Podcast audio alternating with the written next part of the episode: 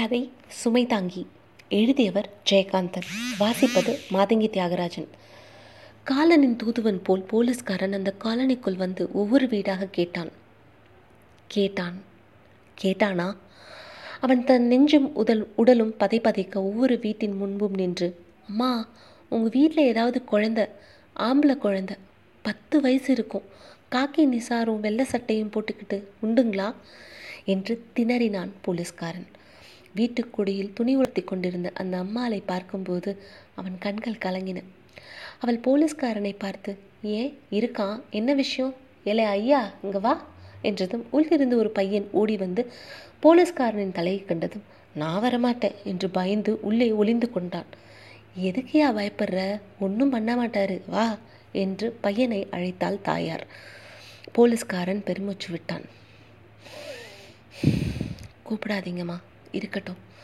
தோ அங்கே over bridge கிட்ட லாரியில் சிக்கி ஒரு பையன் போயிட்டாமா அப்படியே மண்டை செதறி போச்சுமா. என்று சொல்ல முடியாமல் சற்று நேரத்துக்கு முன் தன் பாபம் செய்த விழிகளால் கண்டதை எண்ணும் போதே போலீஸ்காரன் உடம்பு சிலிர்த்தது. ஐயோ தெய்வமே அப்புறம் என்னாச்சு? புள்ள உசுருக்கு? என்று அவள் கேட்டு முடிக்கும் முன் மற்றொரு பெருமூச்சையே பதிலாக சொல்லிவிட்டு நகர்ந்தான் போலீஸ்காரன். அங்கிருந்து போகும்போது இந்த காலனியில் இருக்கிற புள்ளைதான்னு சொன்னாங்க. புள்ளங்களை ஜாக்கிரதையாக பார்த்துக்கோங்கம்மா என்று சொல்லிவிட்டு அடுத்த வீட்டின் முன் நின்று ஒரு பெரிய சோகத்தை எதிர்நோக்கி தவிக்கும் தனது நெஞ்சை இறுக்கி பிடித்து கொண்டே மா உங்கள் வீட்டில் ஏதாவது குழந்த? என்று ஆரம்பித்தான் போலீஸ்காரன். எங்கள் வீட்டில் குழந்தையே கிடையாதே என்றால் வீட் என்றால் வீட்டுக்குள்ளிருந்து வந்தவள் அம்மா நீ புண்ணியவதி என்று அந்த பெறாதவளை எண்ணி மனதில் பெருமைப்பட்டவாறே. பெற்று வளர்த்து இன்று தெருவிலே ரத்தமும் சதையுமாய் தன் செல்வத்தை சூறையிட்டு விட்ட குழந்தைக்குரிய பாவியை தேடிச் சென்றான் போலீஸ்காரன். ஒவ்வொரு வீட்டின் முன் நிற்கும் போதும் அது அந்த வீடாக இருக்கக்கூடாது என்று அவன் மனம் பிரார்த்தித்தது. ஒவ்வொரு பெண்ணை பார்க்கும்போதும் ஐயோ இவள் அந்த தாயாய் இருக்க வேண்டாமே என்று அவன் இதயம் கெஞ்சியது. எப்படி இருந்த போதிலும் இந்த காலனிக்குள் ஏதோ ஒரு வீட்டில் யாரோ ஒரு தாயின் இதயத்தில் அந்த டைம் பாம் நேரம் வந்ததும் வெடித்து சிதறத்தான் போகிறது என்ற நினைப்பு வந்ததும் போலீஸ்காரன் தயங்கி நின்று திரும்பி போய்விடலாமா என்று யோசித்தான். அந்த சோகத்தை தன்னால் தாங்க இயலாது என்ற நினைப்பிலேயே அந்த காட்சி அவன் மனதில் உருவாகி உடம்பும் முகமும் வேர்த்து நாக்கு உலர்ந்தது. ஒரு வீட்டின் திண்ணை மேல் என்று ஆஸ்வாச பெருமூச்சுடன் உட்கார்ந்து தொப்பியை கிழற்றி கர்ச்சீஃபால் முகத்தையும் கழுத்தையும் துடைத்து கொண்டான். திரும்பி போய்விட்டால் என்ன? என்று மனது மீண்டும் உறுதியற்று குழம்பியது. நான் போய்விட்டால் அதனால் அந்த குழந்தைக்கு ஒரு தாய் இல்லாமல் போய்விடுவாளா? ஐயோ அது தாயில்லா குழந்தையாக இருக்கக்கூடாதா ஒருத்தி பத்து மாதம் சுமந்து பெற்ற குழந்தையை இப்படி கேள்வி முறை இல்லாமல் எடுத்து கடவுளுக்கு என்னென்ன ஆகும் கடவுள் தான் உயிர்களை உண்டாக்குறார். இந்த யமன் தான். யமனை உண்டாக்குனது யாரு? அவன் இப்படி அக்கரம்பு பண்ண அந்த கடவுள் எப்படி சம்மதிக்கிறாரு? அந்த கடவுளே பத்து மாதம் சுமந்து பெத்திருந்தா தெரியும். எப்படி தான் தாங்க போகுதோ அந்த பெத்த வயிறு. மனுஷன் சாகிறது பெரிய சோகம் இல்லை. அதை பார்த்து மற்றவங்க துடிக்கிற கோலம் இருக்கே.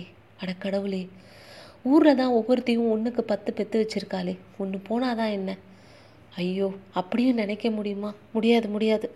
பெறாத என்னாலேயே பிள்ளை பாசம்னா என்னன்னு தெரியாத என்னாலேயே யாருதோ போச்சு நமக்கு என்னன்னு இருக்க முடியாத மனுஷன் மனசுக்கு தன்னோடதே போச்சுன்னா நேரமும் காலமும் வந்து கிடப்பா கிடந்து போனாலும் பரவாயில்ல. இப்படி திடீர் கொள்ளையில் அள்ளி கொண்டு அள்ளி கொடுக்க பெத்த மனசு தாங்குமோ? ஐயோன்னு ஒரே அலரில் அவ உசுரே போயிடுமே. அட தெய்வமே சாவுன்னு ஒன்று இருக்கும்போது பாசம்னு ஒன்று ஏண்டாப்பா உண்டாக்குன? கொஞ்ச நாளைக்கு முன்ன சிட்டுக்குருவி மாதிரி ஒரே சந்தோஷமாக பறந்து திரிஞ்சு ஓடிட்டு இருந்தானே. கையில் ஐஸ்கிரீம் குச்சியை பிடிச்சிக்கிட்டு ஓடி வந்தானே. நான் தான் பாவி பார்த்துக்கிட்டு நிற்கிறேனே அது நடக்க போகுதுன்னு தெரியுது. விதி தான் என் கையை காலை வாயை கட்டி கண்ணை மட்டும் திறக்க வச்சு எவ்வளவு கோரமான விளையாட்டு நடத்தி கட்டிடுச்சு. பையன் கத்துனானா? ம் அதுக்குள்ளே வந்துடுச்சே சாவு. போகிற உசுறு ஐஸ்கிரீமுக்காக இல்லை தவியாக தவிச்சிருக்கும். சாவில் இருக்கிற கோரமே அதான். திடீர்னு வந்து சாதாரண அல்ப ஆயுசை பெருசாக்கி ஏமாத்திடும். இன்னும் இவ்வளோ நாழிதான்னு முன்னெச்சரிக்கை கொடுத்து வந்துருந்துச்சுன்னா மனுஷன் சந்தோஷமாக செத்துருவானே. அது பொறுக்குமா அந்த கொலைகார தெய்வத்துக்கு? சாகும்போது எல்லா உசர்களுக்கும் ஒரு ஏக்கம் தான் மிஞ்சி நிற்கும் போல இருக்கு.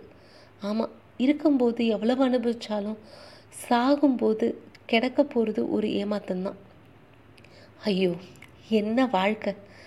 அந்த மாதிரி தான் அன்னைக்கு ஒரு நாள்.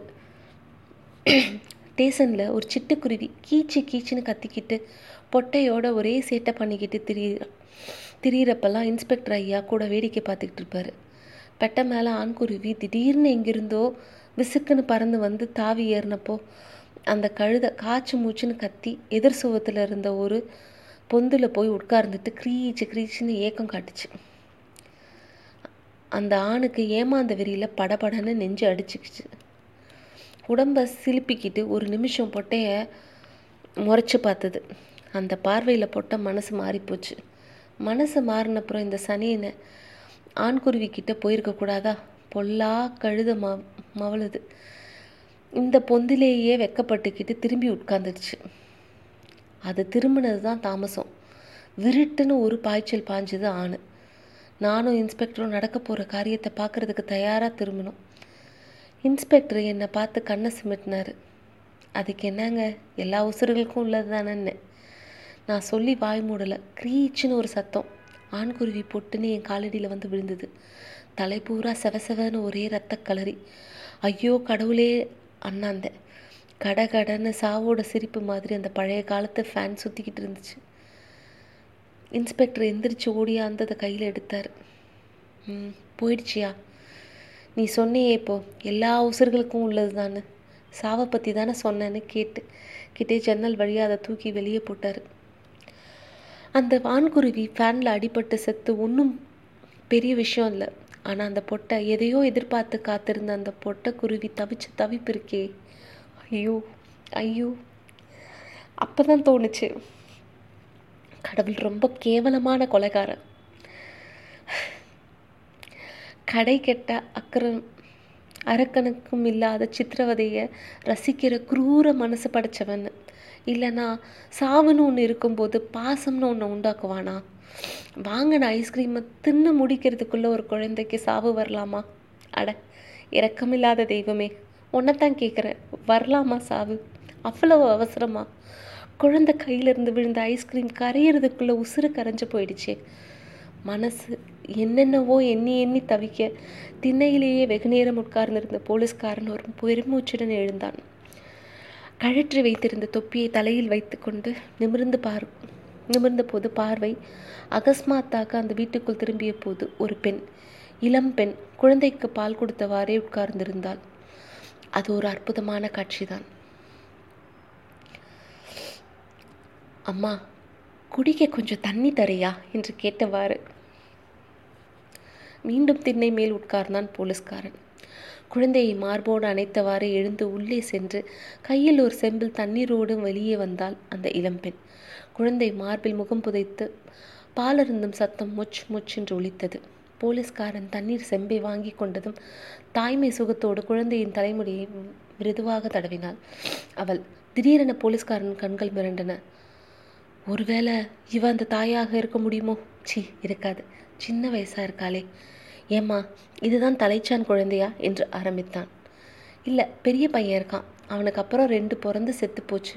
இது நாலாம் பேர். இப்போ பெரிய பையன் எங்கே? பள்ளிக்கூடம் போயிருக்கான். பள்ளிக்கூடமா? என்ன சட்டை போட்டிருந்தான்?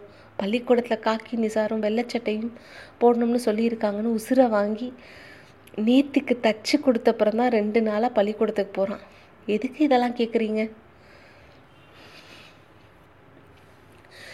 போலீஸ்காரன் ஒரு நிமிஷம் மௌனமாய் நின்றுவிட்டு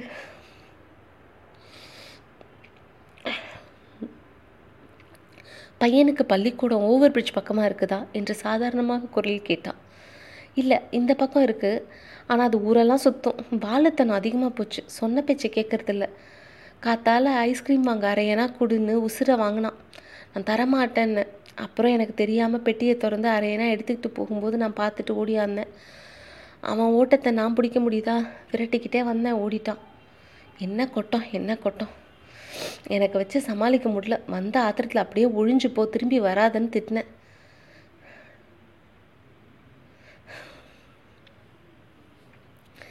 போலீஸ்காரன் இடைமறித்து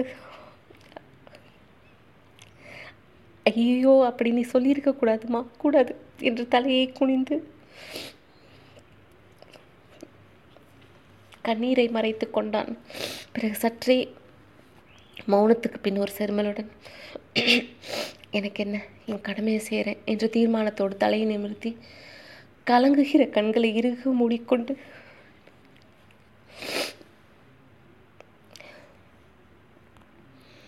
இமை விளிம்பில் கண்ணீர் கசிய சிலை போல் ஒரு வினாடி நின்றான்.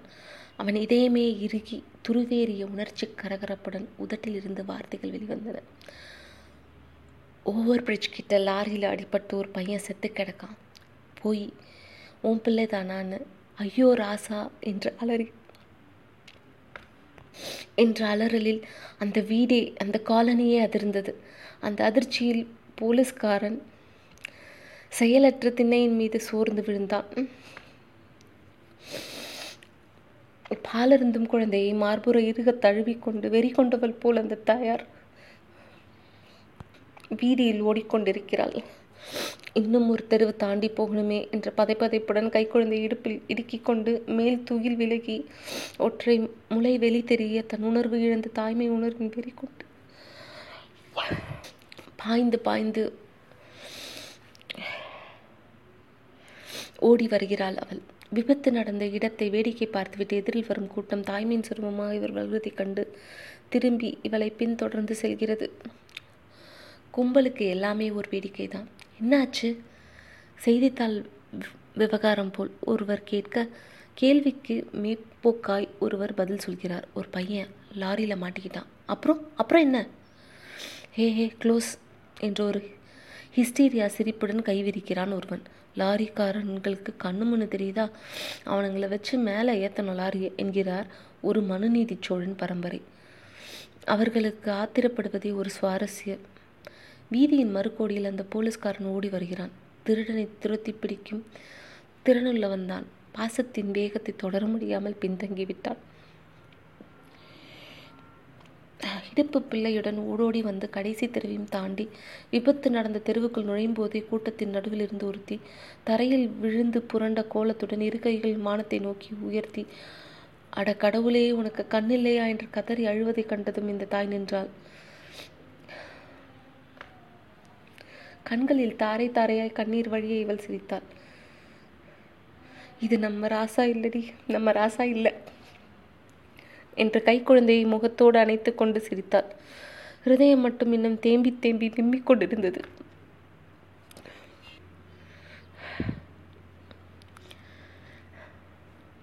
இப்பொழுதுதான் தாய்மை உணர்வின் வெறி அடங்கி தன்னுணர்வு கொண்டாள். மார்பு துணியை இழுத்து விட்டு கொண்டாள். அருகில் வந்து நின்ற போலீஸ்காரனிடம் ஐயா அது என் பையன் இல்லை. வேற யாரோ? ஐயா.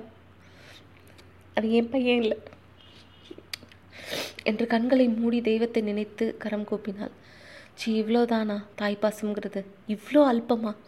ஒரு சின்ன வட்டத்துக்குள்ளே முடங்கி போகிறது தானா என்று முகம் சுளித்த போலீஸ்காரன் விபத்து நடந்த இடத்தை நோக்கி நடந்தான். கும்பலின் நடுவே வீழ்ந்து கதறிக்கொண்டிருப்பவளை பார்த்ததும் போலீஸ்காரன் திடுக்கிட்டான். அங்கே அவன் மனைவி மார்க் மார்க்கெட்டுக்கு போய்விட்டு வரும் வழியில் இந்த கோரத்தை பார்த்து விட்டாலோ? அதோ காய்கறி பை கீழே விழுந்து சிதறி கிடக்கிறதே. அடிப்பாவி உனக்கேண்டி தலையெழுத்து? என்று முனங்கினாலும் போலீஸ்காரனால் பொங்கி வரும் அழுகையை அடக்க முடியாமல் குழந்தை மாதிரி விம்மி விம்மி அழுதான். தங்கம் இதெல்லாம் என்னடி? என்று அவளை தா தூக்கப் போனான். புருஷனை பார்த்ததும் அவள் குமுறி குமுறி அழுதாள். ஐயோ பார்த்தீங்களா இந்த அநியாயத்தை? இதை கேட்க ஒரு போலீஸ் இல்லையா? ஒரு சட்டம் இல்லையா?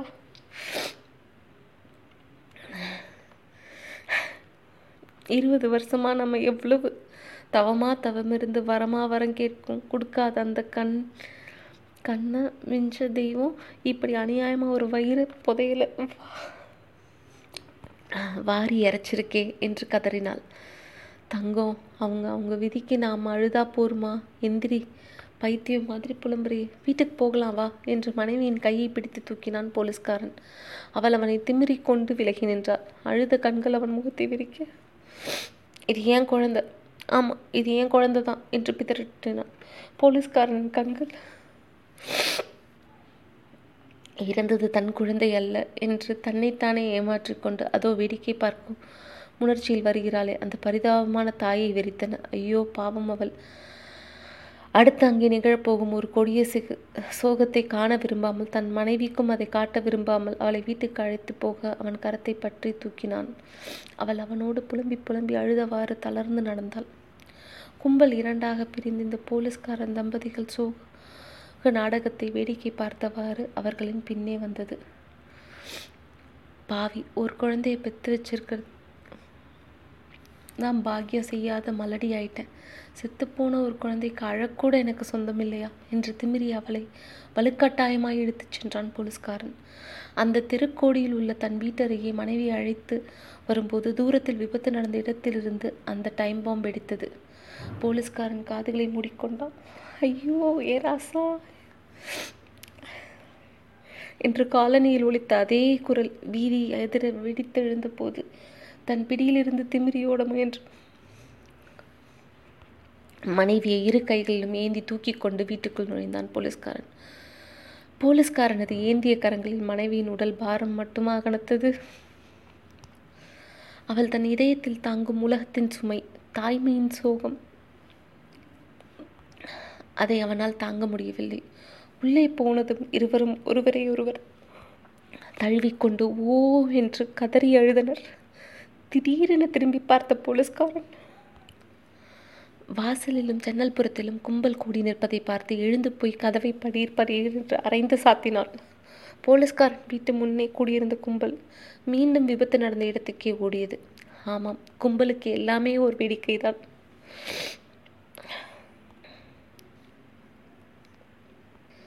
கதை முடிந்தது.